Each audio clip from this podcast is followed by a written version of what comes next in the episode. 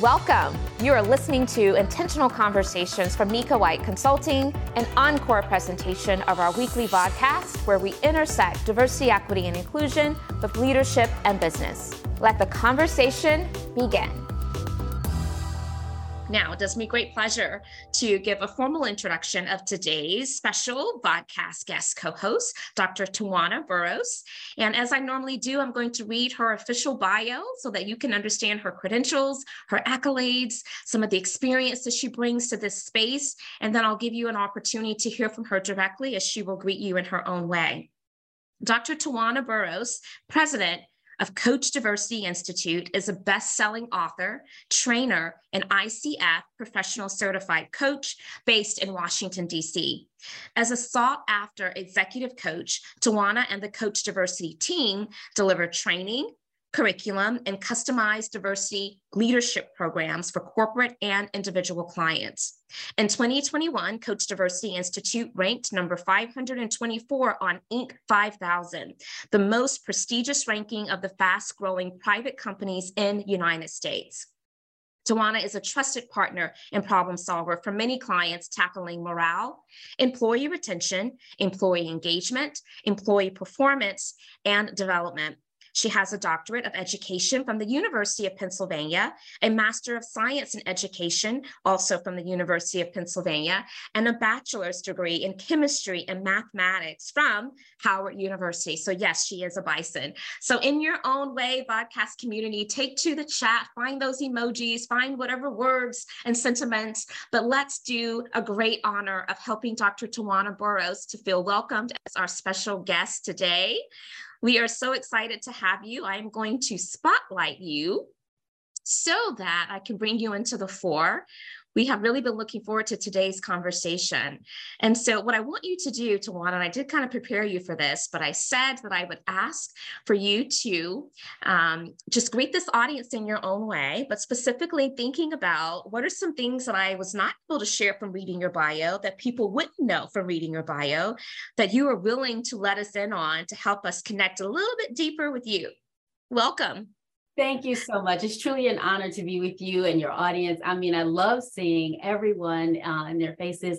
You know, Nika, it's been so funny um, that we've never spoken, but yet we're attacked attacking the world in our own way. But okay, so um, welcome everyone. Thank you for coming in. I could tell you that what a lot of people don't know um, is that I am a mother of two. I am a proud mother of two. My oldest is 26, and happy Veterans Day to Genesis Harper. She is in the Army National Guard. And I have a 12 year old son who's in seventh grade. So I have this wonderful gap between uh, my children. And uh, the other thing that's important to know is that I am a little bit of country and a little bit of city. So I was born and raised in Washington, D.C., but I spent most of my time being nurtured and developed by my grandparents who are from North Carolina. And so the warmth mm-hmm. and the nurturing and the, the family and community connection came from the South. And so I am a very interesting mix of, the, of both and um, am proud of it. I love that. I love that. I, and I, I, don't think that I realized that you had roots in the Carolinas. And so, yes, I'm, I'm even more of a fan now. So that's, that's awesome. My sister lives in DC, so I get there a lot. So I have to make sure I'll let you know the next time I'm that way. I'd love to be able to have an in-person meetup. But um, thank you so much for accepting our invitation. I look forward to just diving into really great dialogue. And so let's not delay. Um, can you start by telling us about your journey into coaching specifically? Mm. So the the world of coaching um, has been quite popular for a long time. Um, I discovered coaching after I left corporate America. Um, I had gotten to the point where I could not be managed anymore. I looked at the leadership above me and said, you know what? They're just not ready for me and my talent. So I decided to leave. And in doing that, I was exploring what would be next for me. And I, I started my management consulting firm coaching was one of the things my clients kept putting in front of me.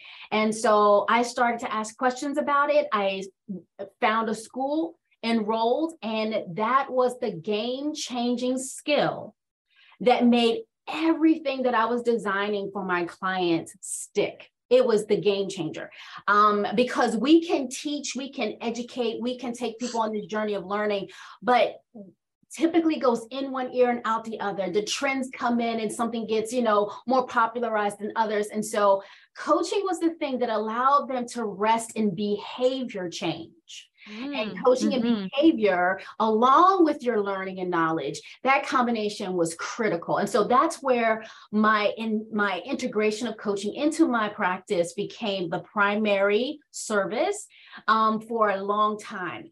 Once we realized that coaching not all coaches were trained equally not all schools trained um, to do some of the specialties that we needed that's when my interest in um, coloring coaching became like my priority. I love that. And I'm so glad that you did bring um, reference to the fact that um, not all coaches are designed um, and upskilled equally, right? You know, I think that there's so many individuals these days that will just raise their hand and label themselves as a coach. Mm-hmm. And um, and while I certainly can appreciate that everyone's journey is unique and and and you know you know we all define that differently, I do think that it's critically important for us to bring to this conversation how in which we are defining a coach as it relates to um, being able to directly impact that behavioral change, because I think that's the key.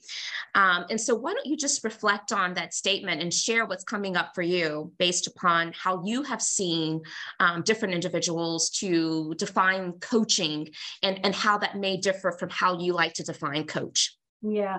So again, all the schools have their specialties. Um, mm-hmm. And so whether you're focusing on leadership, health, and wellness, the variety is there. However, the core competencies on how to be a coach, um, it's it's consistent every, you know, that's the guidance. Yeah. What I'm noticing is that the what is critical and necessary today, mid 21st century, is the need to be able to coach anyone, means anyone different from you. So mm-hmm. it's one mm-hmm. thing to say, I can help a, co- a client with goal achievement. However, how does culture play a part of someone needing to lean in or be more confident if culturally it's opposite of who they are? So right. that is what's needed in, in today. And so when we talk about coaching generally, okay, what do you want to work on? What are your goals? How can I help you get there? And you know, allowing them to kind of surface all their internal strengths and willingness to do whatever. Um, but in my world, coaching is your commitment Coaching is shifting mindsets and behavior.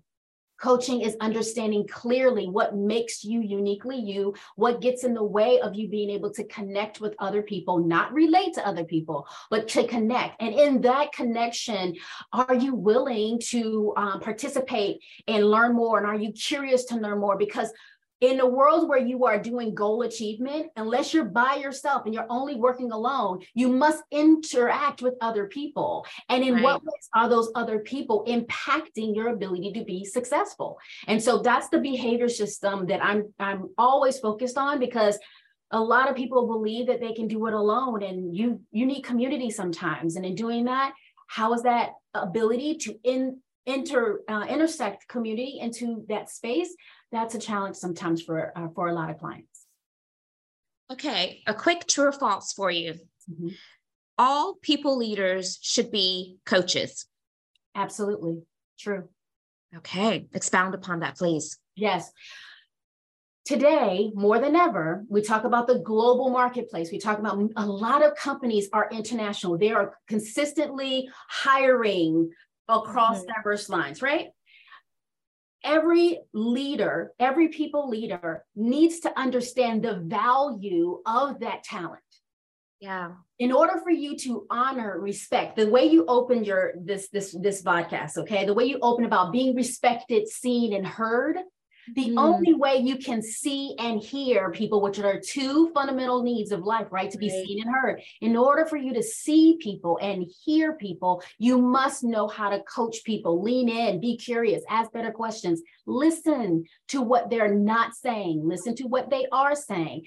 And that is across diversity. And diversity people typically trip on trip over this idea that diversity is just the visible it's what we ter- stereotypically call race, ethnicity, ethnicity, gender, the obvious. I want to go below that. So people leaders need to dwell in a space below the zone.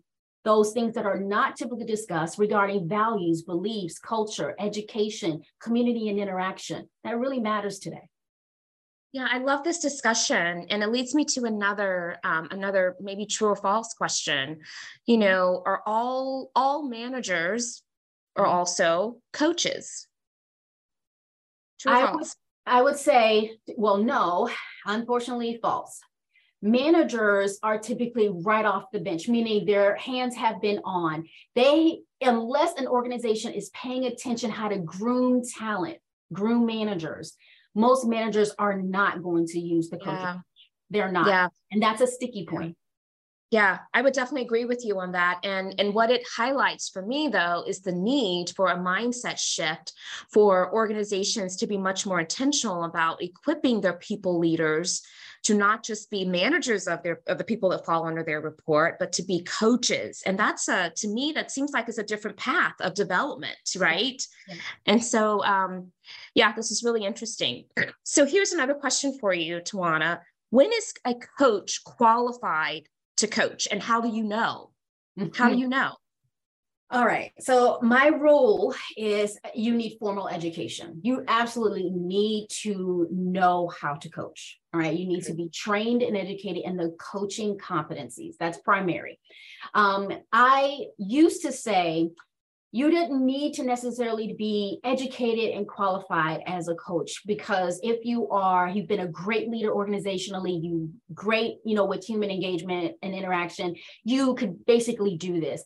Um, I used to subscribe to that model until I realized that too much bias and too much opinion and too much my way. This is how I did it. And the things have changed so much that your way is no longer the right way, or things have changed so much it's not going to work that way. So I would say that it's important that that you are educated and that if you can be a credential holder, you go to a certification, but if you can be a credential holder, get the credential. If not, the certification's enough.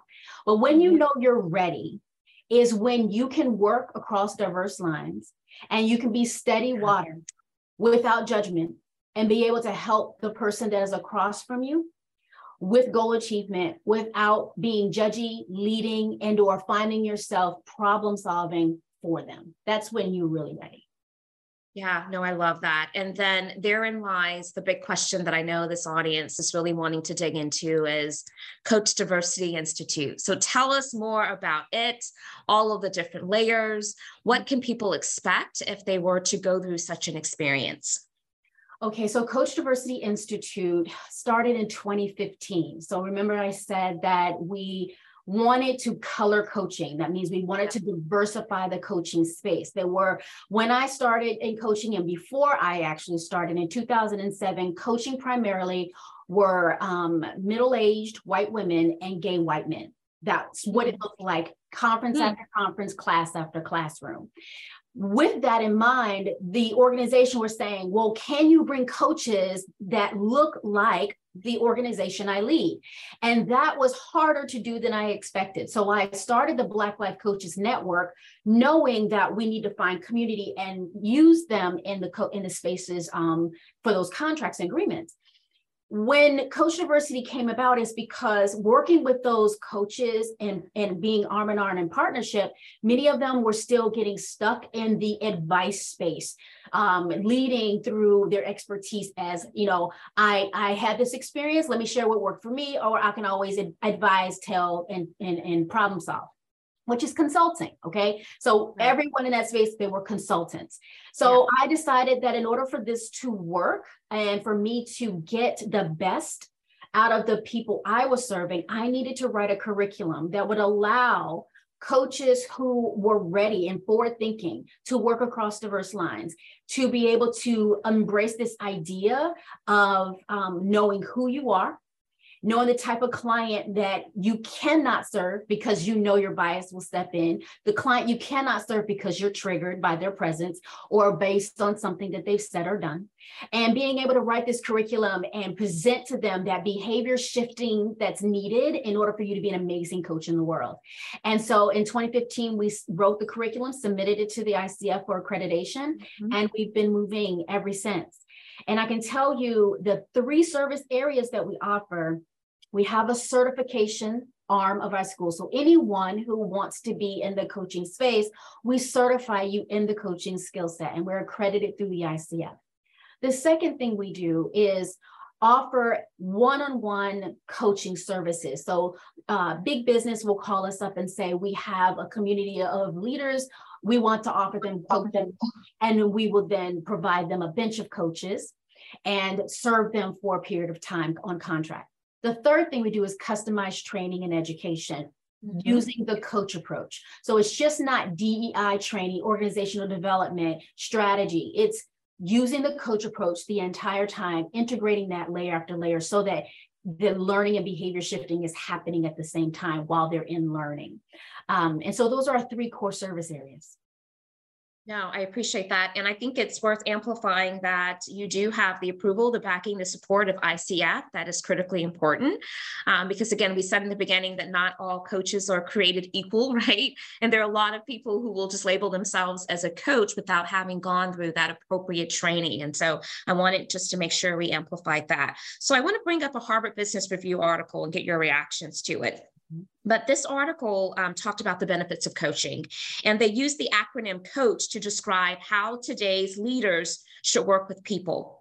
As a coach leader, you need to care for your teammates, right? That's the C. Organize them into their sweet spots, that's the O. Align them around the organization's purpose and values. The C is challenge them to reach their full potential. And the H is help them reach their goals. How does this fit into the trainings of Coach Diversity Institute? Is there alignment there? Yeah, there is some alignment except for the help, helping okay. the goal. And this is the reason why. Organizationally, we are not doing much, uh, we haven't improved the way we shift accountability.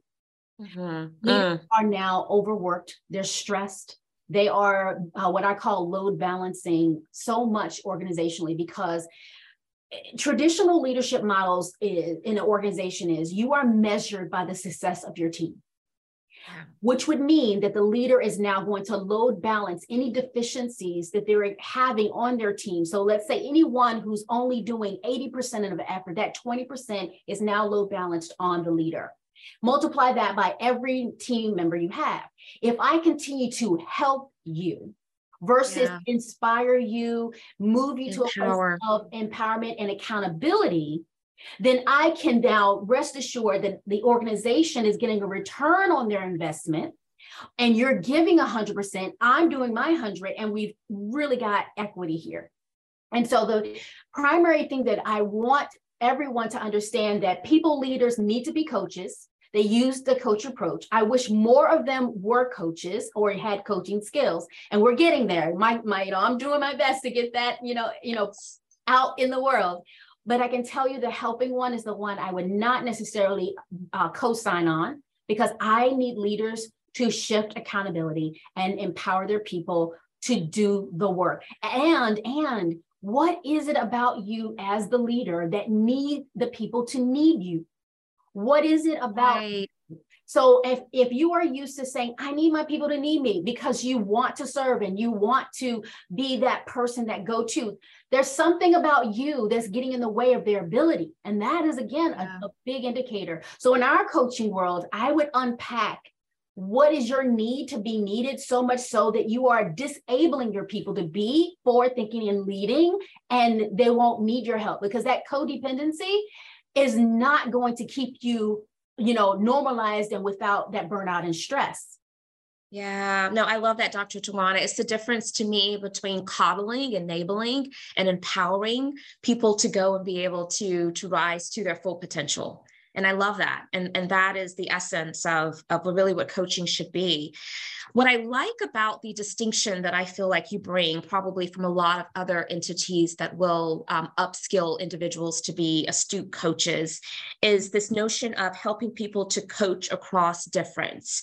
So talk about the importance of that and some of these specific strategies that you integrate into your curriculum your programs your offerings to help bring that bring that forward Yeah, so in our coaching uh, program, we do not avoid conversations about race, ethnicity, sexual, sexual orientation, nothing. It's all on the table. We talk about mm-hmm. systemic injustice, microaggressions, right. minority stress. We think of, we take all of what's trending, we bring it in the classroom. Mm-hmm. We're helping our students to first be the client themselves. So in order for you to be a, a, a powerful coach in a space where you can coach across diverse lines, you must first know yourself.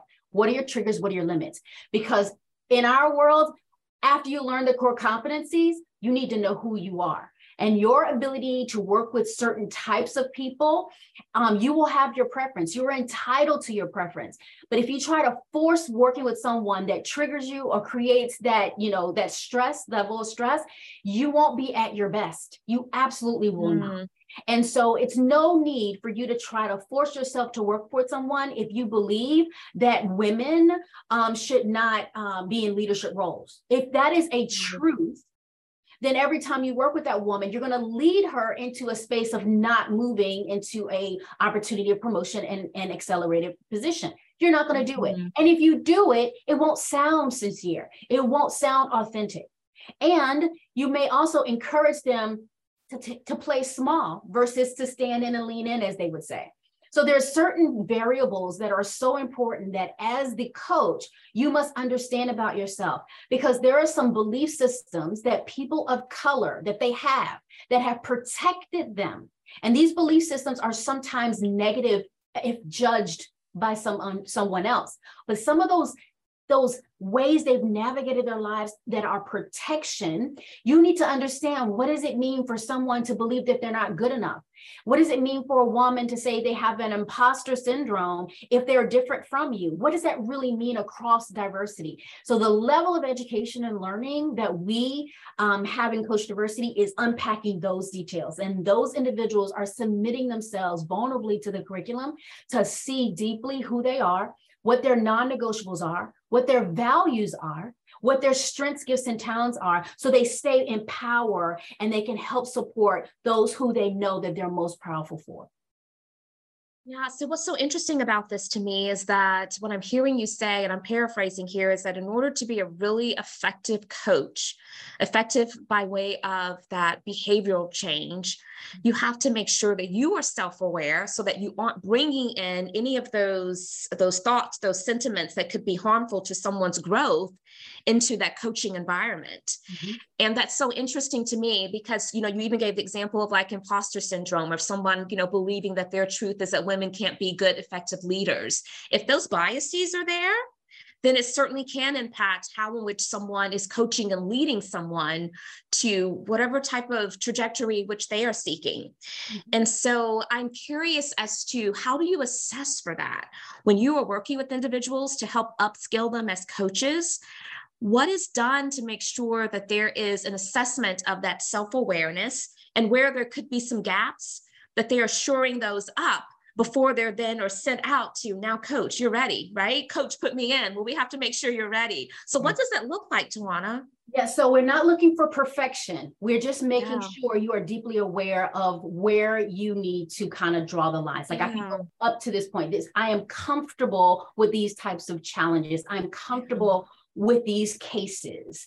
Um, I'm comfortable coaching a black male. I'm comfortable yeah. coaching someone from Southeast Asia that is layer one. What about layer two? I'm comfortable coaching someone who believes homosex- that homosexuality is immoral. Yeah. You know, how, how, where does that exist within you? Can you do that?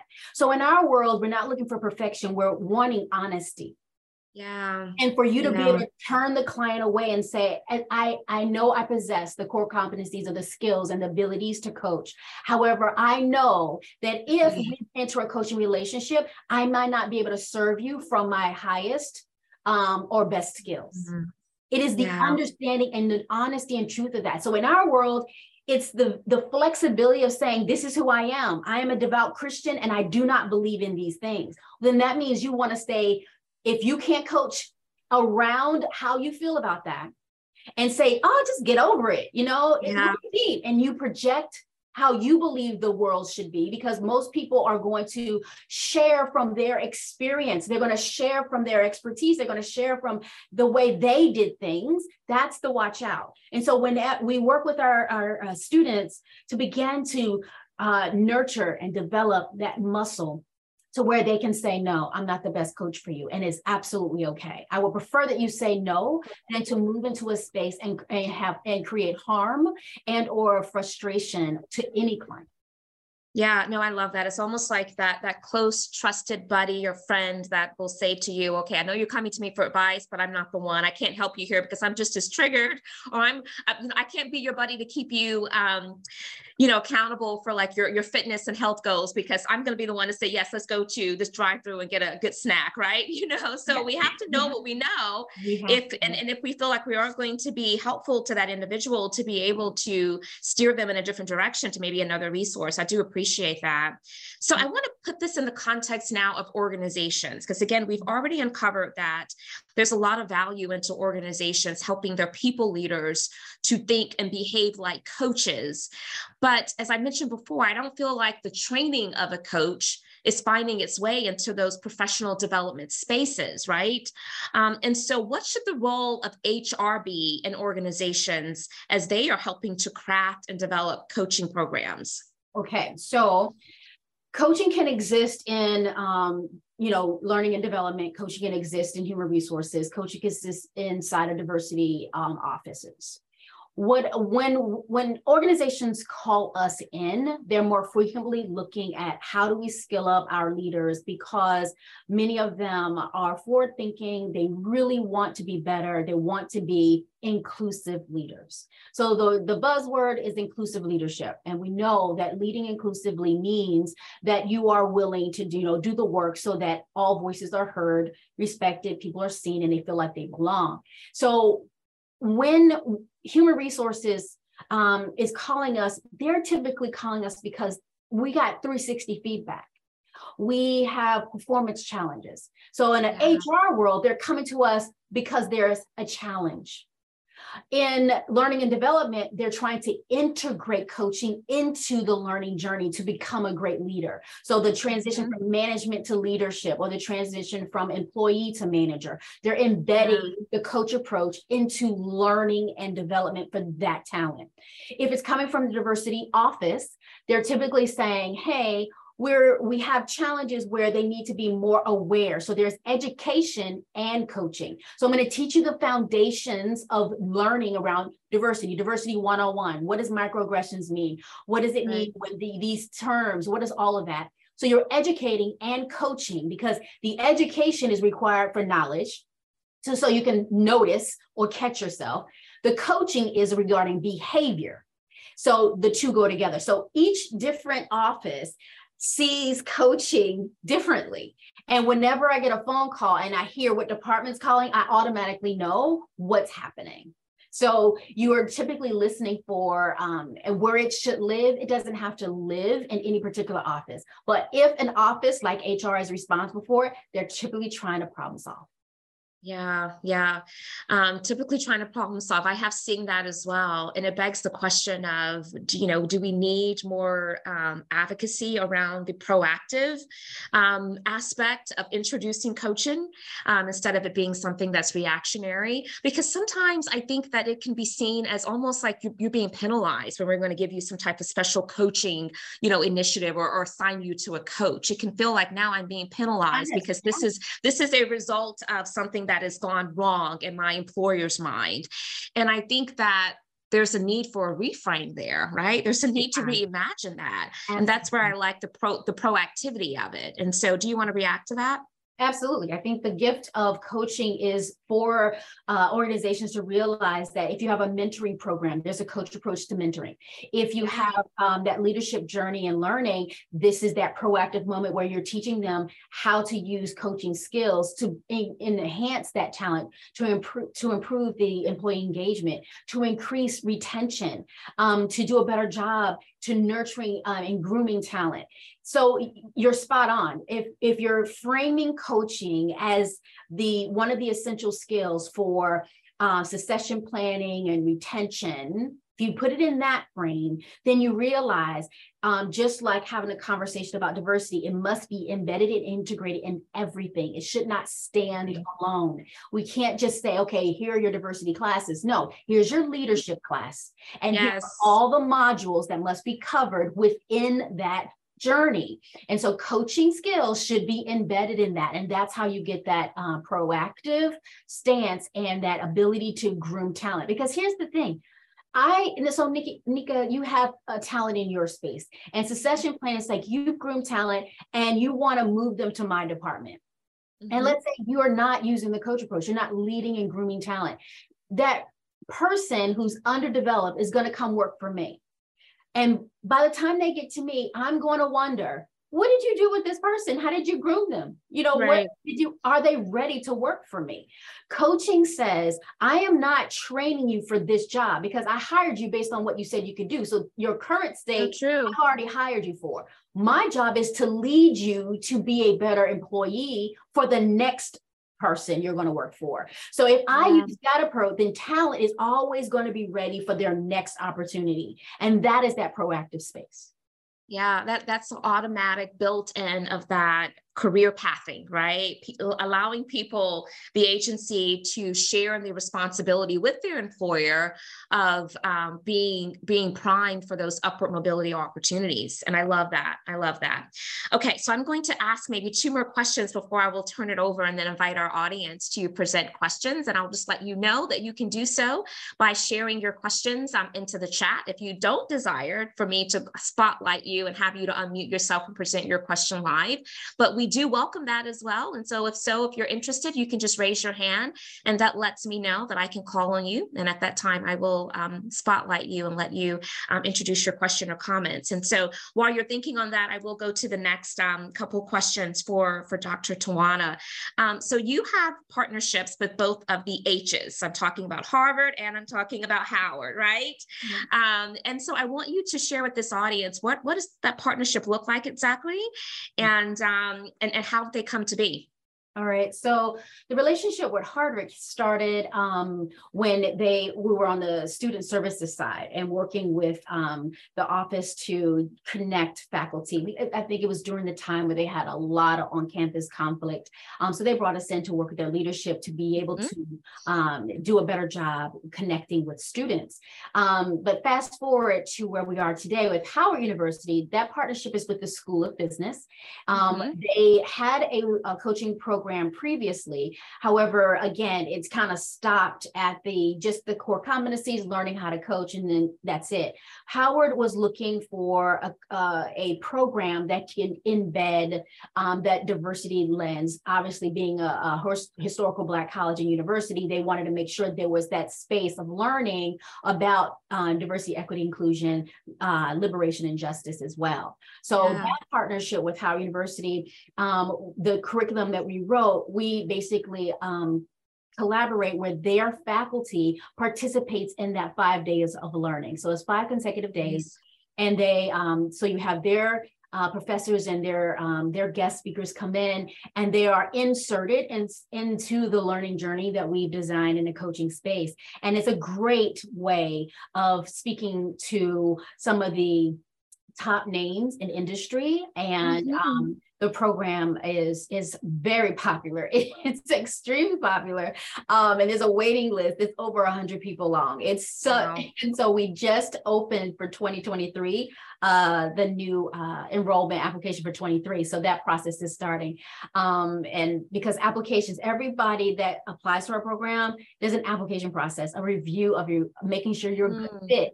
And so, Nika, when you were asking about, you know, how do you know, um, uh, how do you groom this talent, how you create this community of coaches? Well, first of all, you have to apply. Are you a good fit? Um, do you do are we your people? Um, does it make sense for you to be here? And so I can tell you out of over a thousand students that we've graduated, only one student in the entire eight years has been a wrong fit. We called it wrong. And we asked that person mm-hmm. um, to leave within the, the first half of the day because we realized this is your language and your behavior are not consistent. And that's not going to help the learning environment. And we've only had to dismiss one student. And we, it was a gentle dismiss but it wasn't, sure. but it still had to happen. So the partnership with Howard, again, same thing as the application. Are we the right environment for you? Um, many of the uh, applicants for any of our programs, they can be the most senior level executive, or they can be an individual contributor like in the consulting space. And um, they all are amazing, amazing people. And how many do you accept to each cohort? The max in every cohort is 26. Okay. Mm-hmm. So you keep and, it rather small. Oh yeah, yeah. we have to. The learning yeah. too deep. Yeah, very small, yeah. very intimate, and we do in person and virtual now, of course. And our uh, private classes is when we're brought into an organization and they have an entire team of leaders that need to get the coaching skills. They want to get certified, or they just want the skill without the certification.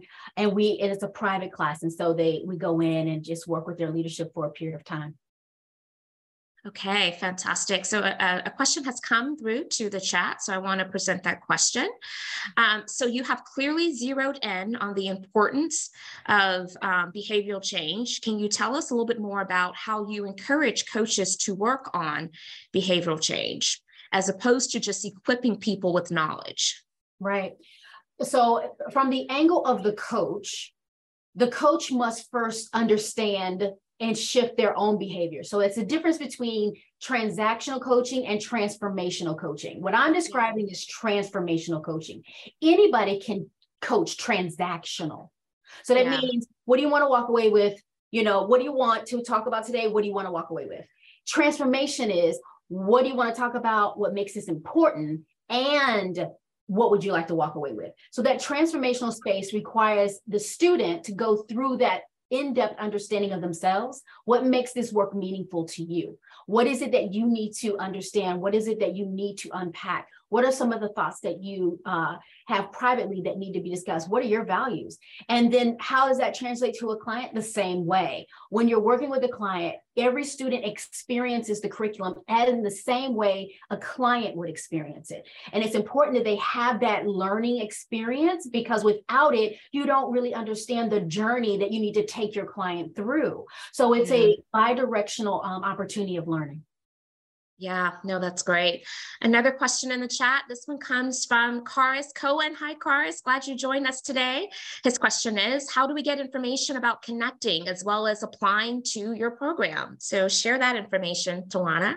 Okay, so you can um, obviously see all of our um, courses that are available on our website, which is coachdiversity.com. So coachdiversity.com, and you can also follow us on social media at that same um, uh, at at Coach Diversity everywhere. And um, and again, all of our courses that are open still because it does a lot of selling out. Those are the ones that are available. Yeah. And you you also have an international reach now because a lot of your classes, of course, are online. And so um, you know, I think a lot of us discovered that while the pandemic may have brought some challenges, it also brought some opportunities. And it seems that was the same for Coach Diversity Institute. Do you want to share a little bit about that? That has been the most rewarding. So I can tell you, when we were in person, we had students flying in from Dubai. Can you imagine flying in that long? Yes, for hours to come in the mm-hmm. class, sit in class with us. Now, in our classroom is extremely relaxed. So everyone's yeah. a, a, good student. Of course, everybody's paying attention.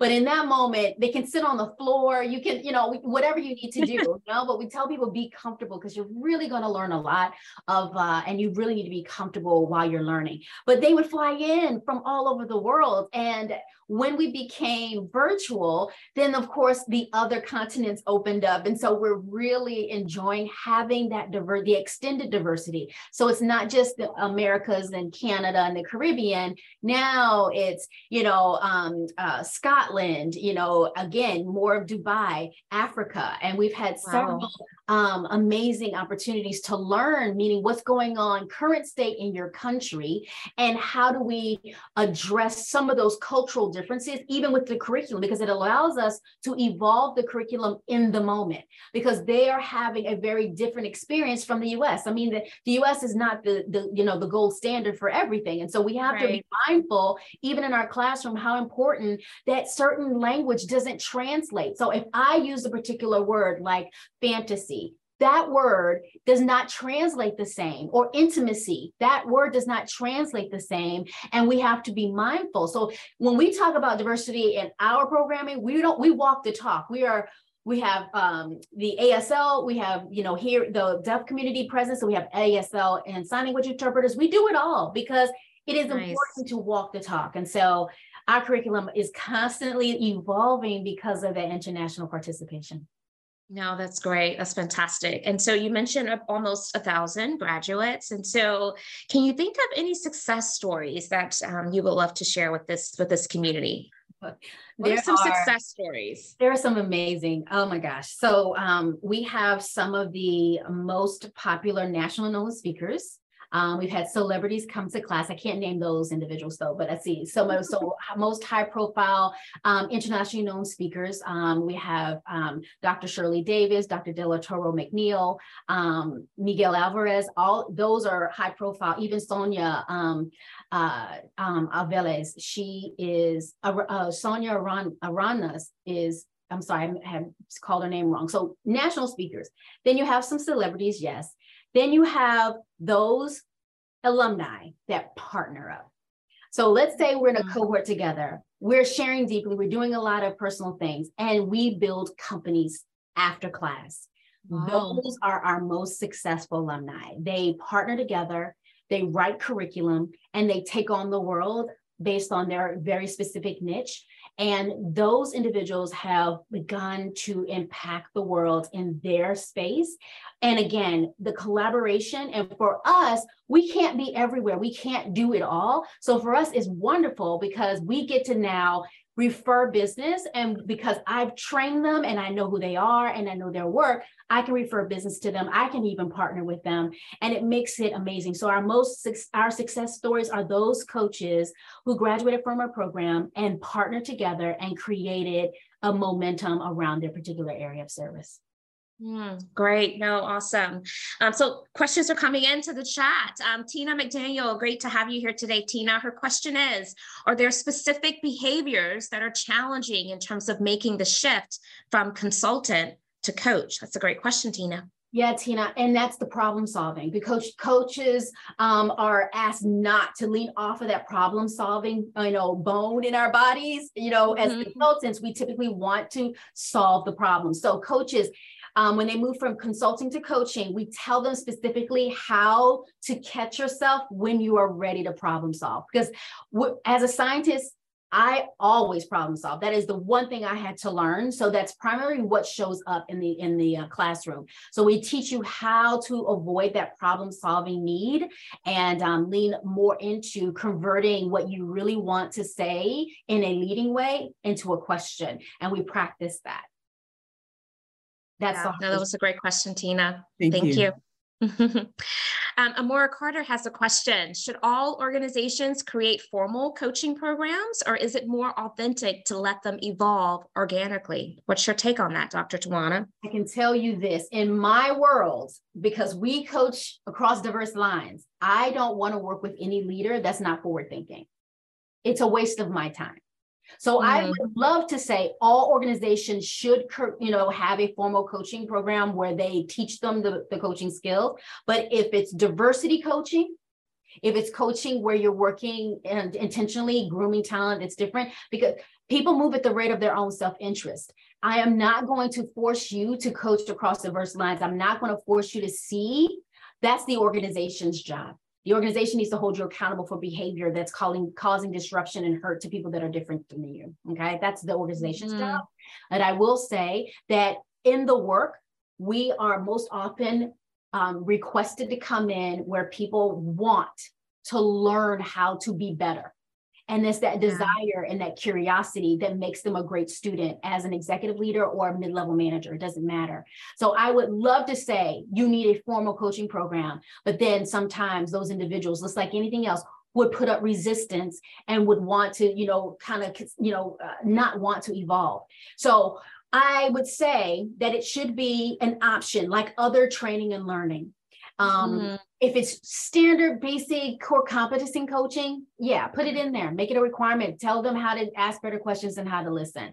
And you know that's transactional. But for transformational, employee engagement, um, building talent, and empowerment, that requires transformation. Okay, thank you. Thank you for that. Another question in the chat. So we have lots of questions coming in the chat. I still want to remind everyone that if you desire to actually be able to present your question live, you do have that option as well. And so feel free to raise your hand.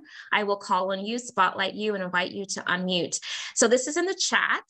Do you have particular frameworks or theoretical perspectives you integrate into your curriculum? Yes. So Coachiverse has its own learning framework.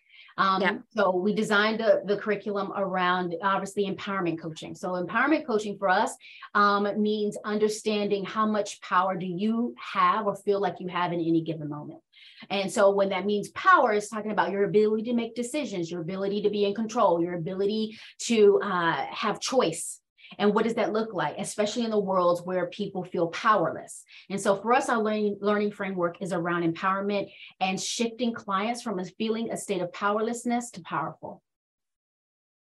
Now, I haven't asked you about your book today, but I know that when I was reading your bio, you are certainly a best selling author. So I want to give you a chance to socialize your book with this community, and we're going to source it into the, the chat for everyone. All right. So there are two books that I wrote. The first one I wrote right out of coaching school because I was just so in love with it. I was like, oh my God, I got to get this out of my head.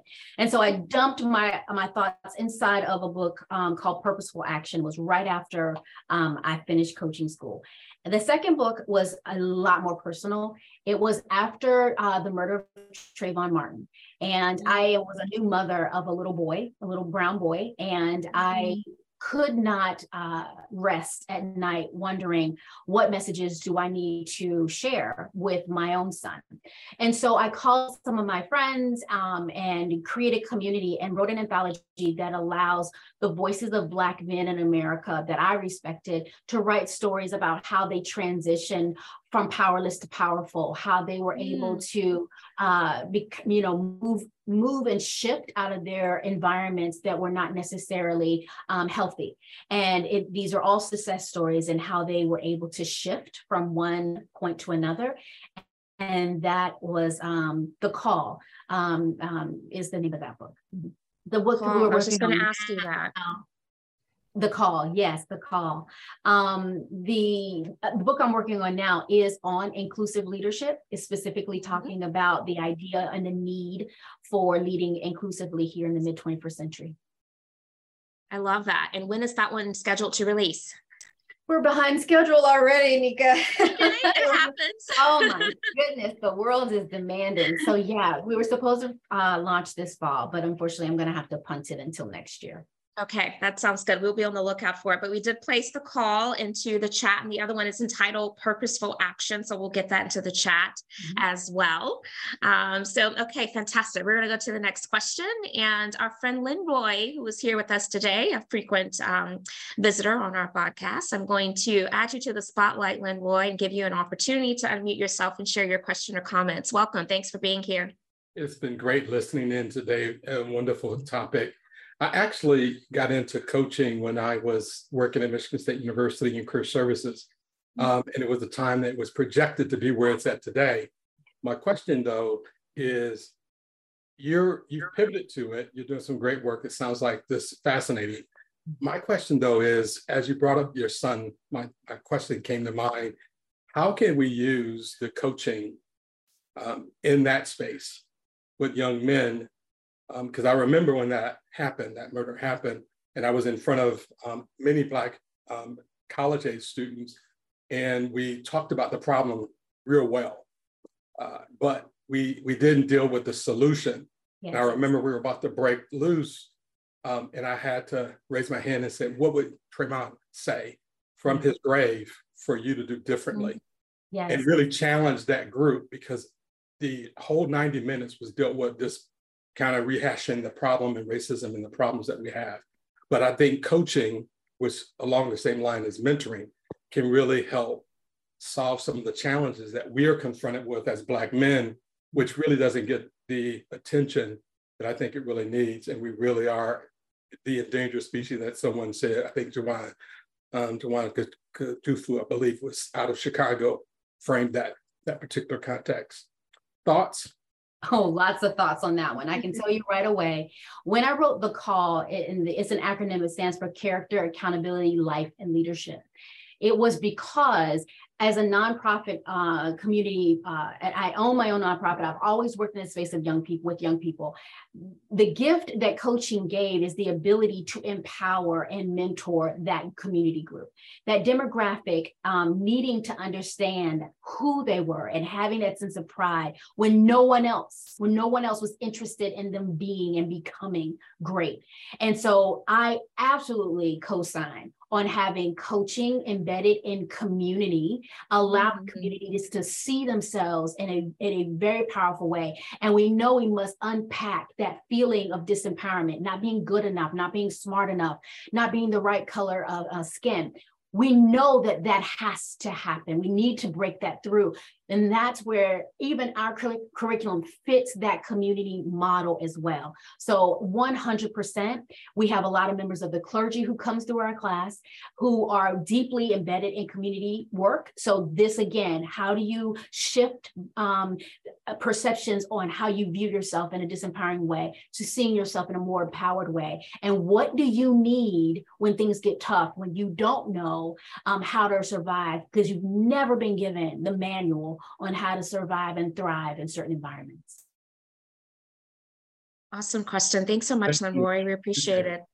Yeah. I want to ask really quickly while we still have a few moments remaining, um, Dr. Towanna, what do you think about group coaching? Because sometimes for organizations to be able to implement such a formal coaching initiative, uh, resources can be tight. And so they may have to look at group coaching. What are your thoughts about that? Absolutely. So there is a rule regarding group, coaching and the number of people you can have in a group when you're coaching. So mm-hmm. those who are facilitators and trainers in the room, being mindful that you can use the coach uh, some coaching skills in the moment, but when you're group coaching, you're limited to um, uh, like 11 to 12 people. I would ne- don't ever go over 14. That's too many. So group coaching requires you to stay within that small, intimate group. Um, okay. Also making sure that there is a common denominator as far as what it is that they're all wanting to learn or understand and what you're translating as far as information. So there must be something common in group coaching um, that you're working on in order for them as a collective to grow. And even if they grow uh, learn at different rates the information is is still there. So that those who are facilitators and trainers that's what i mean. So i absolutely endorse group coaching uh, with those boundaries. And um, because coaching is expensive for some and and because it is um, as far as time is concerned sometimes you have to reach larger groups.